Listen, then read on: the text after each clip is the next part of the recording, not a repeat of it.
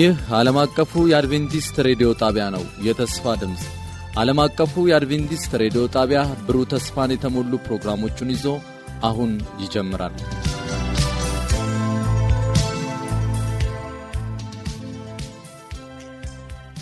በጌታ የተወደዳችሁና የተከበራችሁ የዘወትር አድማጮቻችን እንደምን ይህ ፕሮግራም ከዓለም አቀፍ አድቬንቲስት ሬዲዮ ዘወትር ማለዳ ወደ እናንተ የሚደርስ ነው።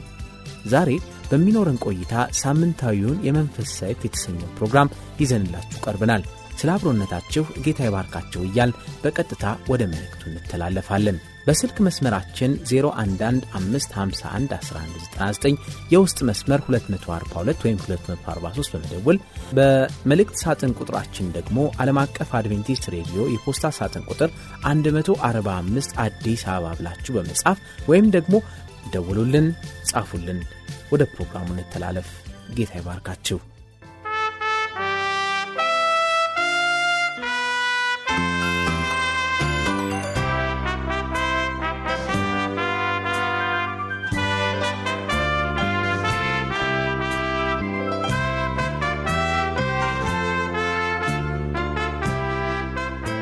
በጌታ የተወደዳችሁ አድማጮቻችን እንደምን አላችሁ? ይህ በወጣቶች ፕሮግራም ስር የሚቀርብላችሁ የምስክርነት ታሪክ ነው። የዛሬው ባለ ታሪካችን አናቶሊ ጎሎዚን የሚባል የሩሲያ ነዋሪ ነው። የእሱን ታሪክ በምንሰማበት ጊዜ መንፈስ ቅዱስ በእሱ ታሪክ ውስጥ እንዲያስተምረን ልባዊ ምኞታችን ነው። አሁን ወደ ታሪኩ እናልፋለን።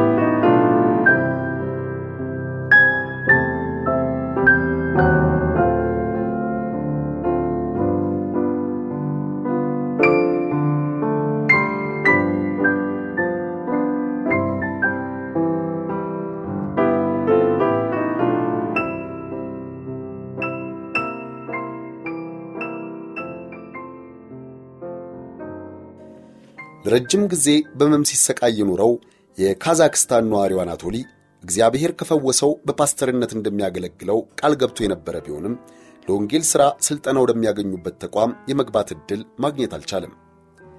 የሚኖርበት አካባቢም ሆነ ቤተሰቦቹ በጣም ድሆች በመሆናቸው ለመንፈሳዊ ተቋም የሚከፍለው ገንዘብ አልነበረውም። ስለዚህ ሥራ ባገኝ ብሎ እያመነታ ወደ ራሻ ተጓዘ። እግዚአብሔር አምላክ ሆይ ምን እንዳደርግ ትፈልጋለህ? እያለ በየቀኑ ይጸልይ ጀመር። ታዲያ በመሃል እግዚአብሔር የቋንቋ አስተርጓሚ ለመሆን ትምህርትህን ተማር የሚል መልስ እንደ ሰጠው ተሰማው። አናቶሊ ጎበዝ ተማሪ ስላልነበር ይሄ ነገር ሊሆን አይችልም ሲል አሰበ። በዚያ ላይ ቤተሰቡ ከግንባታ ጋር ከተያያዘ ሙያ ውጪ የሌላ አገር ቋንቋ የሚናገር ማንም ሰው በመሃላቸው የለም። ሆኖም ቋንቋ የመማሩ ነገር ከአእምሮ መውጣት ስላልቻለ በካዛክስታን ውሽቶቤ ወደሚገኙት ወላጅናቱ አመራ። አስተርጓሚ ለመሆን የሚያስችለኝን ትምህርት መማር እፈልጋለሁ ሲል ለእናቱ ነገራቸው። በሁኔታው የተገረሙት እናቱ አንተ የምትናገረው የራሻና ካዛክስትኛ ቋንቋ ብቻ በመሆኑ እንዲህ ያለው ሥራ ላንተ አይሆንም አሉት። ሆኖም ሐሳቡ በአእምሮ ተቀርጾ መቅረቱን የተመለከቱት እናት ለእነርሱ አካባቢ ቅርብ ወደ ሆነው ታልዲ ኩራጋ የሚባል ከተማ ወደሚገኝ የእንግሊዝኛ ቋንቋ የሚያስተምር ኮሌጅ አመሩ። ነገር ግን ኮሌጁ ያስቀመጠውን የመግቢያ ፈተና ማለፍ ባለመቻሉ ሁለቱም አዝነው ወደ ቤታቸው ተመለሱ።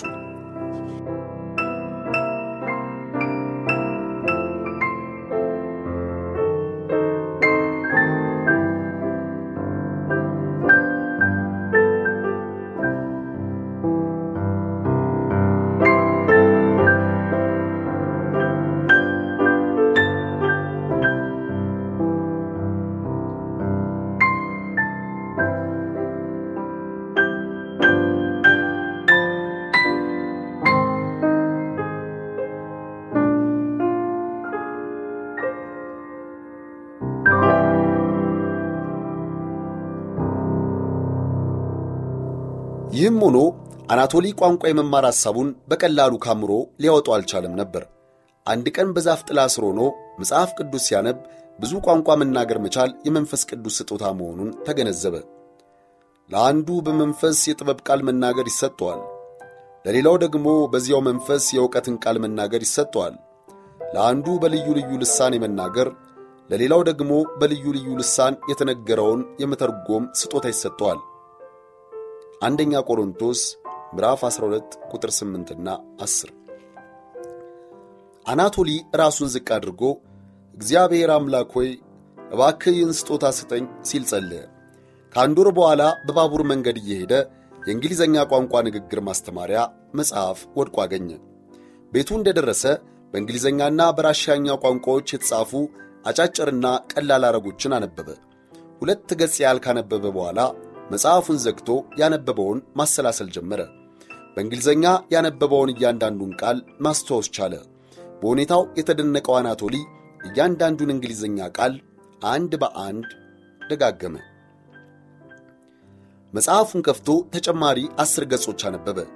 ከዚያም መጽሐፉን ዘጋና ለእናቱ በመስጠት በዚህ መጽሐፍ በራሻኛ የተጻፈውን ማንኛውንም ነገር አንብቢ አላቸው። እርሳቸውም ብዛት ያላቸውን አረጎችን አነበቡ። አናቶሊም በእንግሊዘኛ ተረጎመላቸው። ነገሩ በጣም ስላስደነገጠው የጸለይኩበትን የቋንቋ ስጦታ ተቀብዬ ይሆን ሲል ተደነቀ። አናቶሊ በሚኖርበት አነስተኛ ከተማ የእንግሊዝኛ ቋንቋ ኮርስ ወስዶ በሁለት ወራት ብቻ ከጀማሪ ወደ መካከለኛ ደረጃ ተሸጋገረ። ከዚያም የሐብሐብ ምርት ለመሰብሰብ ወደ እርሻ አመራ። ከሽያጭ ባገኘው ገንዘብ የመጀመሪያውን ላፕቶፕ ኮምፒውተር ገዛ። የሐብሐብ ምርቱን አብዝቶ በመሥራት ገንዘቡን ለኢንተርኔትና ሞባይል ስልክ መግዣ አዋለው። አሁን ብዙ አማራጮች ማግኘት በመቻሉ የእንግሊዝኛ ቋንቋ በኢንተርኔት ኦንላይን መማር ቻለ። በቀጣዩ ዓመት የመግቢያ ፈተና የወደቀበት ኮሌጅ መልሶ ተመዘገበ። በዚህ ጊዜ አስገራሚ ውጤት ማግኘት ቻለ። እንግሊዝኛው በጣም ጥሩ ስለነበር ኮሌጁን ወክሎ ለብሔራዊ የእንግሊዝኛ ቋንቋ ውድድር ተካፋይ መሆን ቻለ። በዚህም ሁለተኛ በመውጣት የ200 ዶላር ሽልማት ለመቀበል በቃ። አናቶሊ የቅዳሜ ትምህርት ክፍለ ጊዜዎችን ባለመማሩ ሲያሾፉበት የነበሩት የኮሌጁ ፕሬዚዳንት አሁን አከበሩት። ቅዳሜ ወደ ቤተ ክርስቲያን መሄድ ትችላለህ፣ ለነገሩ እኔም ከአንተ ጋር መምጣት እፈልጋለሁ አሉት የኮሌጁ ፕሬዚዳንት። አናቶሊ በሁለት ቋንቋዎች ማለትም በእንግሊዝኛና በቱርክ በማዕረግ ተመረቀ። ሆኖም አናቶሊ በራሽያኛ፣ በካዛክኛ፣ በእንግሊዝኛና በቱርክኛ ቋንቋዎች ብቻ አልተወሰንም። ይልቁንም ኪርጊስታን በሚገኘው አድቬንቲስት ትምህርት ቤት የስፓኝ ቋንቋም እንዲሁ ተማረ። ከዚህ በኋላ የስፓኝ ቋንቋውን በሚገባ እንዲያቀላጥፍ በማሰብ የቤተ ክርስቲያን መሪዎች ወደ አርጀንቲና ላኩት። ከዚያ ቆይተው ደግሞ ፖርቹጊዝ ተማረ። ከዚያ እንደተመለሰ ካዛክስታን ለሚገኘው አድቬንቲስት ቤተ ክርስቲያን አስተርጓሚና የቋንቋ መምህር ሆኖ ለሦስት ዓመት አገለገለ። በዚህ ጊዜ የረጅም ጊዜ ሕልሙ እውን ሆነ።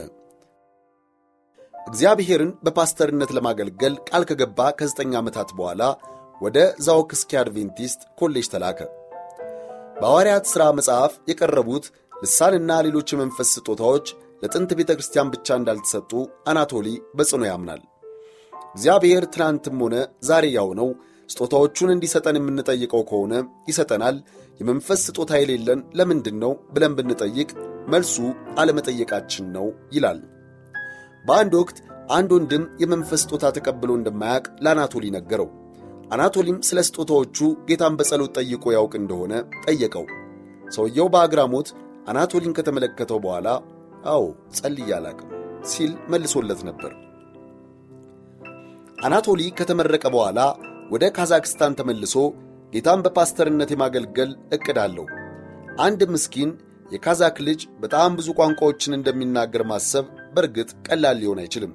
እግዚአብሔር ግን ታላቅ አምላክ ነው ሲል አናቶሊ ታሪኩን ይደመድማል።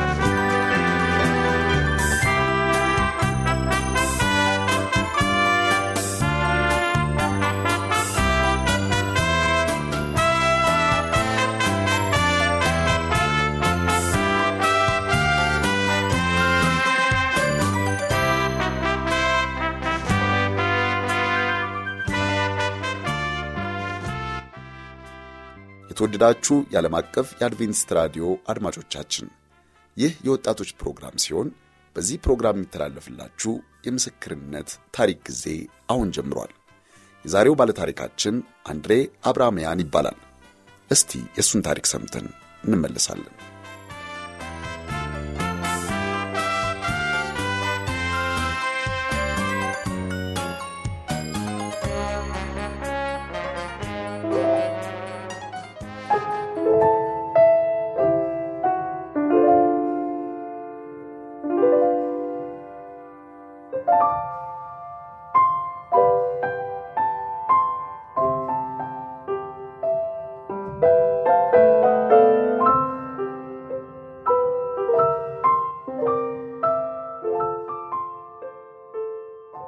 በአስራ አምስት ዓመቴ ትምህርት ቤት ሲዘጋ ጊዜን የቦክስ ሥልጠና በመውሰድ ማሳለፍ ጀመርኩኝ።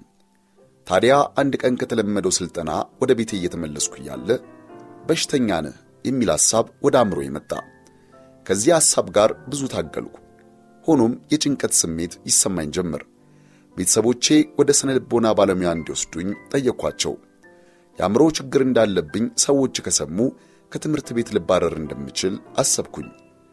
ስለዚህ ወደ ተባለው ሐኪም ሳልሄድ ቀረው። ይባስ ብሎ ይህ ከሆነ ከሁለት ሳምንት በኋላ በአንድ ወር ውስጥ እሞታለሁ የሚል አስፈሪ ሐሳብ ወደ አእምሮዬ መጣ። ሁኔታዬ እየከፋ በመሄዱ የሕይወት ትርጉም ጠፋብኝ። ብዙዎች ትኩረት ለመሳብ እንዳደረግኩት ቢያስቡም እኔ ግን ጥልቅ ሕመም ውስጥ ነበርኩ። እየሆነ የነበረውን ነገር ማስተዋል አልቻልኩም። በወሩ መጨረሻ በአንዱ ቀን አያቴ ጸጉሬን እየቆረጠችኝ እያለ በድንገት ማልቀስ ጀመርኩ።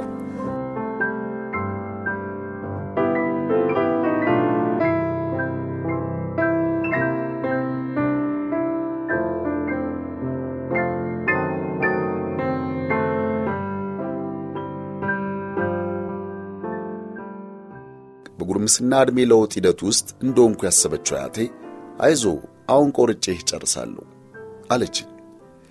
የምሞት የምሞት ይመስለኛል አልኳት። አያቴ ትኩረት እንደምሻ አድርጋ አስባለች። እንደ እውነቱ ከሆነ ራሴን ለማጥፋት ፈልጌ የነበረ ቢሆንም ላደርገው ግን አልቻልኩም ነበር። አያቴ ጸጉሬን ቆርጠኝ ስታበቃ አጠገቤ ቁጭ አለች። እናቴም በዛው ነበረች። እኔ ግን እዛው የተቀመጥኩበት ወንበር ላይ እንዳለው ወደ ጣሪያው እየተመለከትኩ እግዚአብሔር ሆይ በእርግጥ ካለህ እርዳኝ ብዬ ጸለይኩ።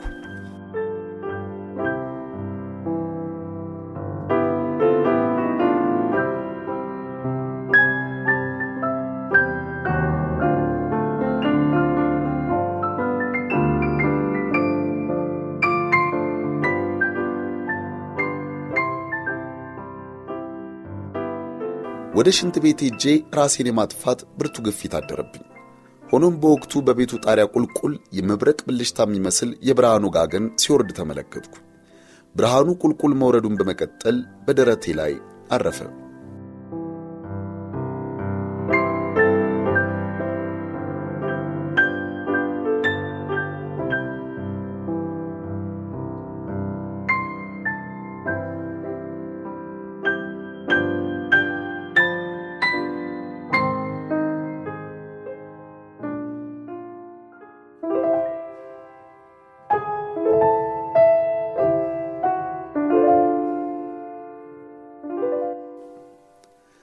አይነት ስሜት እንደተሰማኝ መግለጽ አልችልም። ብቻ እጅግ የሚያስደስት ነበር። በውስጤ የዘላለማዊነት ተሰማኝ። ይህ ሁሉ የሆነው አንድ ሰከንድ በማይሞላ ሽርፍራፊ ጊዜ ውስጥ ነበር። ከተቀመጥኩበት ወንበር ብድግ አልኩና እግዚአብሔር ይመስገን፣ እግዚአብሔር ይመስገን ስል ጮኽኩ። እናቴና አያቴ ብርሃኑን አልተመለከቱም ነበር። ስለዚህ ሁኔታዬ ያሳሰባቸው በሚመስል አኳኋን ይመለከቱኝ ጀመር። ተረጋጋ፣ ሁሉም ነገር መልካም ይሆናል አለችኝ አያቴ። በከፍተኛ ደስታና ፍንደቃ እናቴን አቀፍኳት። ሁኔታዬ ለሳምንታት ያላገኘኋት አይነት ይመስል ነበር።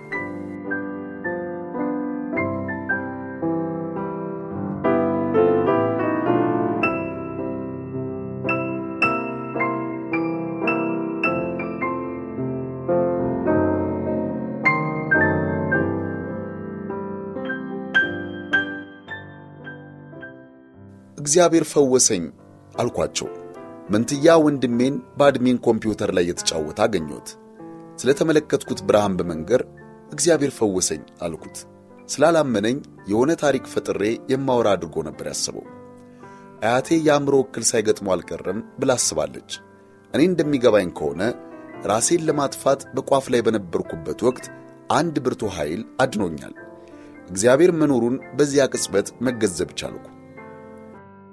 ከዚያን ቀን አንስቶ ረጅሙን ጉዞ ከኢየሱስ ጋር ተያያዝኩት። ዛሬ ፓስተር ለመሆን የሚያበቃኝን ሥልጠና በዛው ክስኪ አድቬንቲስት ዩኒቨርሲቲ በመማር ላይ ይገኛለሁ። ቤተሰቦቼ ስለ እኔ ደስተኛ ናቸው። እርሱ አዲስ ሰው ሆኗል እያሉ ስለ እኔ ይናገራሉ። እግዚአብሔር ፈውስ ወደ ሕይወቴ እንዳመጣ አምናለሁ። እኔም ከዚያን ጊዜ አንስቶ ያ የቀድሞ ሰው አይደለሁም። ወደ እርሱ ጮክ፣ እርሱም አደመጠኝ። ጸሎቴን የሚሰማና የሚመልስ አምላክ በመሆኑ አመሰግነዋለሁ።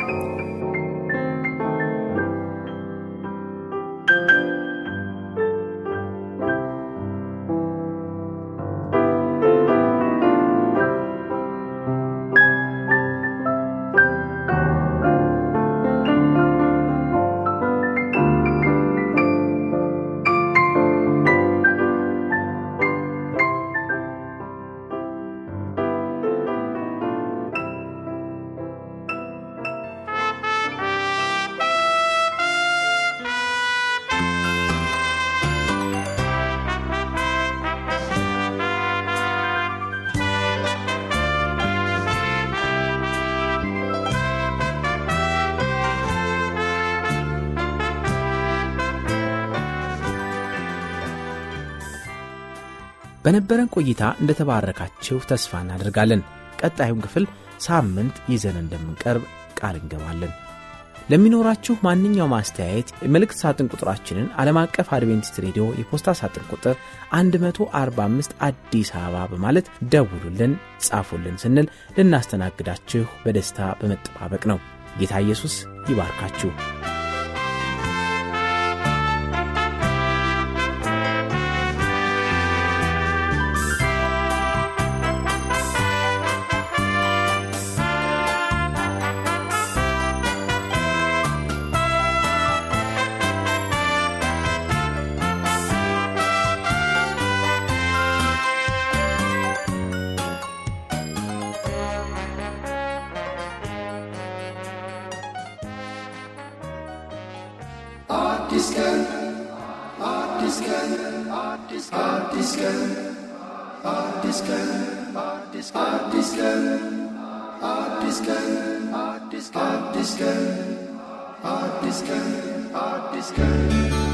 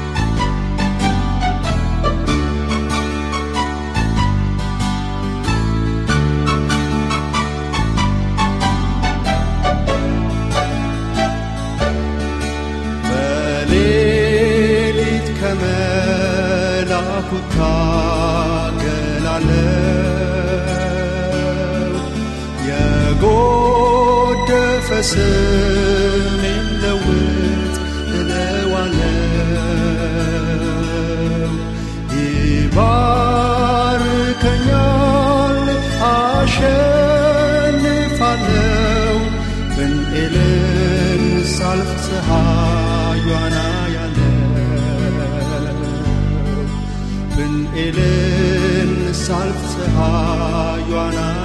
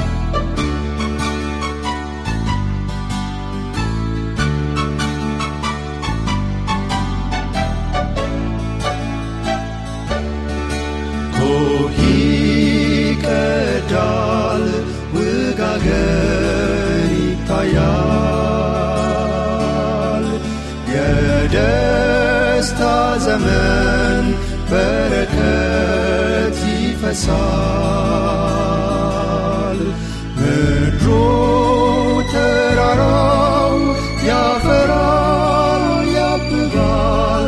ተስፋ አልቆርጥም አዲስ ቀን ይመጣል። ተስፋ አልቆርጥም አዲስ ቀን ይመጣል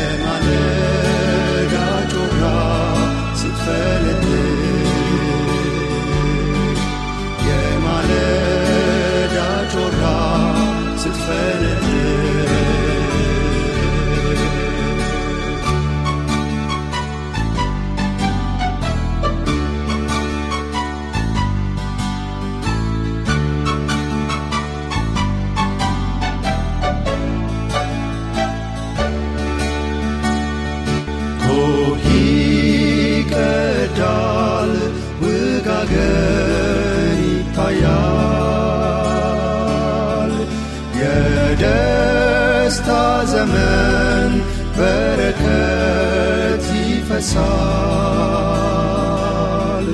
ምድሩ ተራራው ያፈራል ያብባል ተስፋ አልቆርጥም አዲስ ቀን ይመጣል